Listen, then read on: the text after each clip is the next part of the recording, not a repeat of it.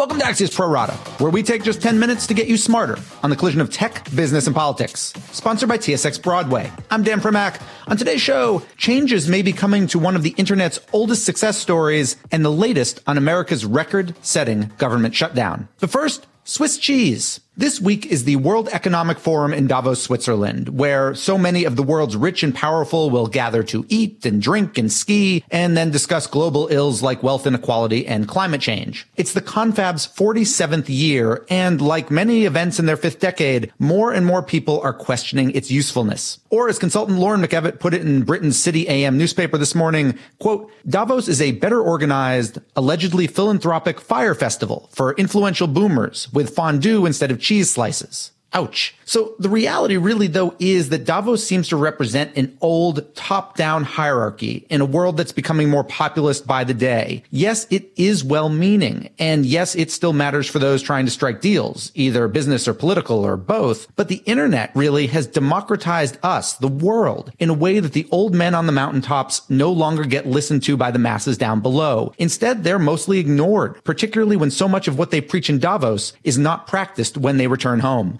In twenty seconds, we'll go deeper on all this with Axios chief financial correspondent Felix Salmon. But first, this. T S X Broadway is bringing Times Square into the digital age. The project will be a powerhouse for event activation, with a forty-six story tower wrapped in L E D screens, a luxury hotel, experiential retail space, and Times Square's only permanent outdoor stage. Learn more about this breathtaking platform at T S X Broadway dot com. We're joined now by Axios chief financial correspondent Felix Salmon. So, Felix, you have been to the World Economic Forum in Davos before, right? I've been many times. Yeah, I don't think I need to go again, but I've been like eight or nine times, I think. When you went, did you feel the event in terms, and I don't mean the logistics of it, but the value of it, did it diminish over the years, which is why you didn't go again? Or do you look back and say it was never terribly valuable and I went anyway? More or less the latter. It was never very valuable. I went anyway. It was fun. It was interesting. I met a bunch of really interesting people I wouldn't have otherwise met. There's value to the participants of being able to convene like this. Certainly, a bunch of journalists and C E Os get to meet each other. They're all in the same place at the same time. Um, you get to get a bunch of important meetings in, and you also get to do a bunch of equally important just socializing. So you can see, for the very rich and the very powerful, how it serves a purpose for them. I don't think it ever really served much of a grander purpose for the planet, as the World Economic Forum would like you to believe. And I certainly think that whatever purpose it served has been declining in recent years. Why declining over recent years? Well, the, the idea behind Davos was always that if you got leaders from the media and industry and government and civil society and nonprofits and academia and brought them all together with the joint purpose of improving the state of the world, then this relatively small number of like two or three thousand people on the top of an Alp in Switzerland could actually change the planet and make it better. And I think what you have seen is that it turns out that the broad mass of people on the planet who are doing everything from the Arab Spring to voting for Brexit to voting for Trump to voting for Bolsonaro um, or even voting for Putin in that, for that matter, or the broad mass of people in China who, who are you know behaving in probably more comprehensible ways, but none of them are really listening to what's going on in Davos or being affected by it at all. And anything that the people in Davos and the Davos elite want to happen, like it, it's kind of ignored by reality. So you're basically saying that the bottom ninety-nine percent doesn't have the money, but they actually have the power. Exactly. And, and yeah, they don't, they, they have a lot of power, and they, and it turns out that the billionaires in Davos and the heads of state in Davos have much less power and influence over the course of, you know, the way that the world evolves than maybe the World Economic Forum thought they did. I wonder, though, is it that they have less influence and less power than W E F thought they did, or is it that they aren't actually trying to exert it? In other words, you go to Davos, you have these panel discussions, you talk a big game, and then you go home and you don't really change much about your own behavior, your own company or your own firm's behavior. We've even seen this a bit, and you and I have had this conversation recently about Larry Fink, who runs BlackRock, which is this, you know, trillion dollar, the, the largest asset manager in the world, who has talked a ton about social responsibility, but at least from my perspective, hasn't taken the steps that would actually be required, really basically put his money where his mouth is, to actually try to create or, or push forward that sort of social change without outside of sending letters.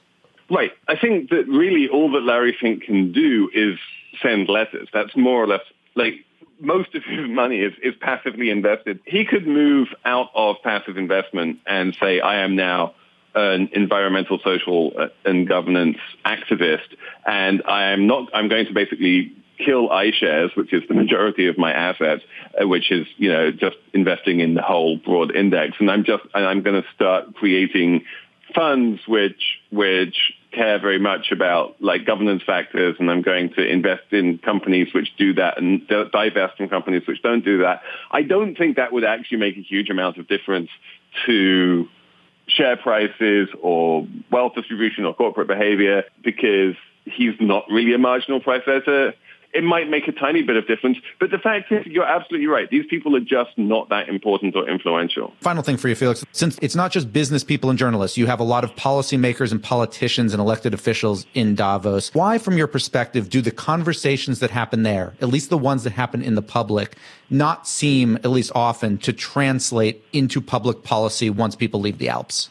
Well, I think the prime example of this is the United Kingdom, right? Every single year you'd get the U K delegation coming through Davos talking about how wonderfully, you know, global and right-thinking they were, and then they just get completely blindsided by this referendum, which screwed everything up, and there's nothing they can do about it, and now the entire country is a mess, and they're not going to Davos because they have, their country is falling apart.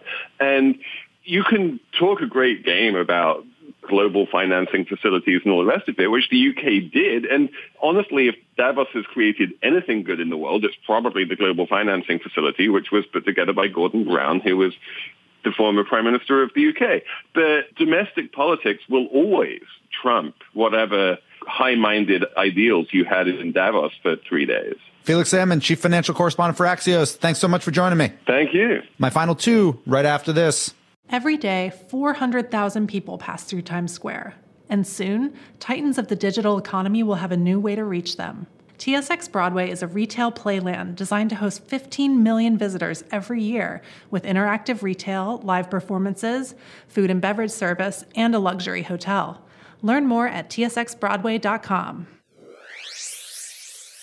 Now it's time for my final two, and first up is eBay. As an activist hedge fund called Elliott Management this morning revealed that it's acquired a one point four billion dollars stake in the company and said it's going to push for big changes. So chief among them would be splitting off eBay's classified and StubHub business from its primary marketplace platform. Why it matters is that eBay is one of the internet's oldest and most successful companies, but it's also one that has previously succumbed to activist investor pressure. So the big example was when Carl Icahn in two thousand fourteen pushed for big changes, which, after a lot of eBay grumbling and we won't do it, we won't do it, ultimately led to a spin out of PayPal. So don't be surprised to see eBay follow a similar path here. Finally, we're now at day thirty-two of the federal government shutdown, meaning we're also nearing a second missed pay period for hundreds of thousands of federal workers.